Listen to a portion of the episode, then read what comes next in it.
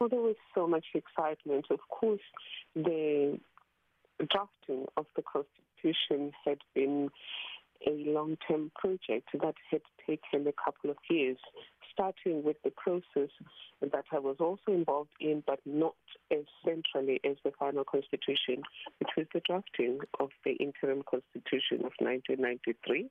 By 1996, we already had had our first elections on April 27, 94, and, and therefore there was a mood in the country of renewal, of hope, of believing that by adopting this constitution, the South Africa we hoped to be, become the one with the goals of democratic values, social justice, and fundamental human rights was just about to begin to be re- realized. Mm-hmm.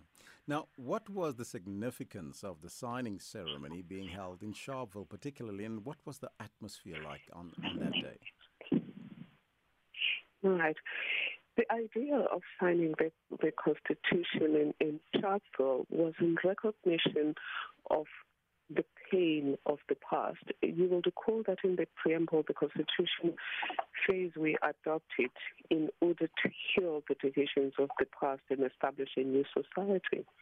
And that past society is described by Justice Chaskalson in one of his papers as a wicked society. And by going to Sharpeville, President Nelson Mandela wanted a vivid memory of what the wicked past was like, where human beings were killed in Sharpeville just because they protested being treated as subhuman beings. And their symbolic gesture was the burning of the passes, which were the mark of inferiority that black people were forced to carry under apartheid. Now, there are those that might quote Charles Dickens and they might say it was the best of times, it was the worst of times, 25 years on. What is your view of the Constitution in its current form? They are very correct that it is the best of times and the worst of times. Let's start with the best of times. I know that some of the so called 2000s and millennials I think nothing has been achieved. I think if you have not lived in a horrid time as we did, but more importantly, as people like Nelson Mandela did, you probably think nothing has been done. Where you have to carry that mark of inferiority, where wherever you went, being arrested if you didn't carry it, being arrested for leaving a job, just the freedom of contracting. If you left a job, the master and servant laws uh, got you arrested. You could not buy property, even if you had all the money in the world that you had worked for. You had no right to buy property until uh, the early 90s, and you couldn't live wherever you wanted. You couldn't own land, even if you could you Apart from the fact that um, 87% of the land was taken away from the majority of the people of this country who comprised more than 80% then and given to for free in most cases to white people who constituted less than 20%. So all of that is gone. You cannot be directly discriminated. You cannot be indirectly discriminated. What has failed? And I lay the door at everyone, not just government, is the progressive reduction of the legacy of apartheid.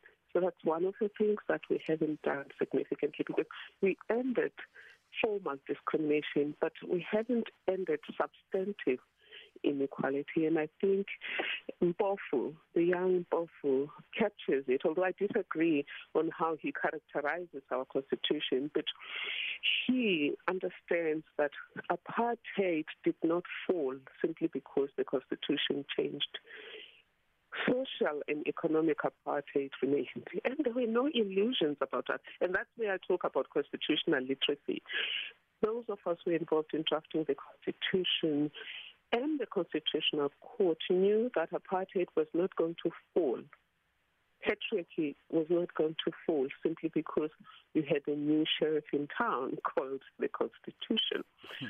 Progressive steps needed to be taken to erode the legacy. And, and that's where we were failed by the failure to implement Chapter 5 of the Equality Act. Because that Chapter 5 of the Equality Act is like the affirmative action part of the Employment Equity Act. It is like the Minister of Finance, this is Van Heerden case, where pensions of parliamentarians, the new ones coming into parliament, were upgraded so that they could be placed on the same or level playing field with those who had been parliamentarians in the past. So, Chapter 5 was about making sure that we review every aspect of life to make sure that where there was a legacy of apartheid, we dealt with it. It was opposed initially by the DA and others wrongly. And if there's one thing we need to do is implement that Chapter 5 as of yesterday because inequality is not going to disappear magically. Mm-hmm. We just need to know that. But secondly, what has gone wrong was resources have been stolen by state capture and other forms of corruption. And I don't understand when people say that there was state capture and apartheid. That's why we got rid of apartheid. So we were warned by Nelson Mandela, uh, Oliver Tambo, and others that in the new democracy, we should not do what was done under apartheid. That's why we got rid of the old system. So to say it was okay for a, a bunch of white people to cut the spoils of our country only for themselves, it's now okay for a bunch of black people, elites, to do the same. That was not the quest mm-hmm. behind the Constitution. Now, Professor Thuli Madonsela is my guest this morning. Uh, she's the former public protector, as you can recall, and the current social justice chairperson at Stellenbosch University. Professor, South Africa's constitution is, of course, one of the most acclaimed constitutions in the world. It is widely acknowledged not only as one of the most progressive, but also as a transformative constitution. Yet, you've spoken about it earlier, we see rampant corruption and lack of service delivery in municipalities in the last 28 years. Uh, that has been the focus of intense scrutiny. Has the Constitution, though, delivered on its social contract with our people? And, and what extent has it achieved its objectives, you think? as I've indicated, it has uh, achieved some of its objectives. Mm. It's a constitution, as I indicated, with three goals democratic values, social justice, and fundamental human rights. And the very fact that we are having this conversation and we can criticize government and we can express a view is part of the fruits of that constitution in that we have freedom of expression under Section 16 of the Constitution. Mm. And some of the comments have hit the nail on its head on some of the uh, opportunities we now have that we didn't have. Where colleagues are wrong is the Constitution cannot change anybody's life.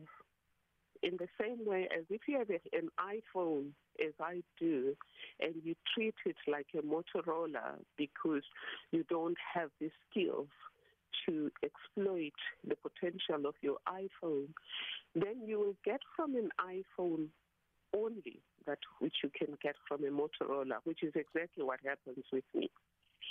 So that's why I say constitutional literacy and political will should be at the core of what's happening. At both the Thuma Foundation and the chair in social justice, we have picked up that part of the problem is that when government drafts laws, unlike the Constitutional Court, which always asks, is this just and equitable? Government doesn't do that. When a law has been drafted, there's been emphasis on what will be the impact on the economy. But when they talk about what's going to be the impact on the economy, it's always what's the impact on big business because those are the guys that have access to government. Since the dawn of democracy. There's no looking at two things that we are required by law, according to at least 12 cases from the Constitutional Court to look at. Will this not exclude others? In other words, exacerbate existing inequality and poverty. Mm-hmm. And then the second question that you have to ask, and that's a compulsory question, is will it advance equality? So every law, every program, every policy that we should have done in the last 25 years, we were supposed to ask these questions. Will it not discriminate directly or indirectly against everyone, including a Gogo Dlamini at Emanzimeleni in KZN? Mm. But secondly, will it positively reduce the inequality we inherited? So inequality is like debt. If you don't reduce it drastically, it increases exponentially. The same applies to poverty, and therefore it's not surprising that we have this dichotomous situation where we have one of the best constitutions in the world, and yet we are the worst country when it comes to poverty and, inequality in the whole world. It just boils down to understanding the Constitution and consciously implementing it. As things stand, Professor, on what grounds can South Africa change the Constitution, or is there perhaps a need for any changes or amendments to our Constitution?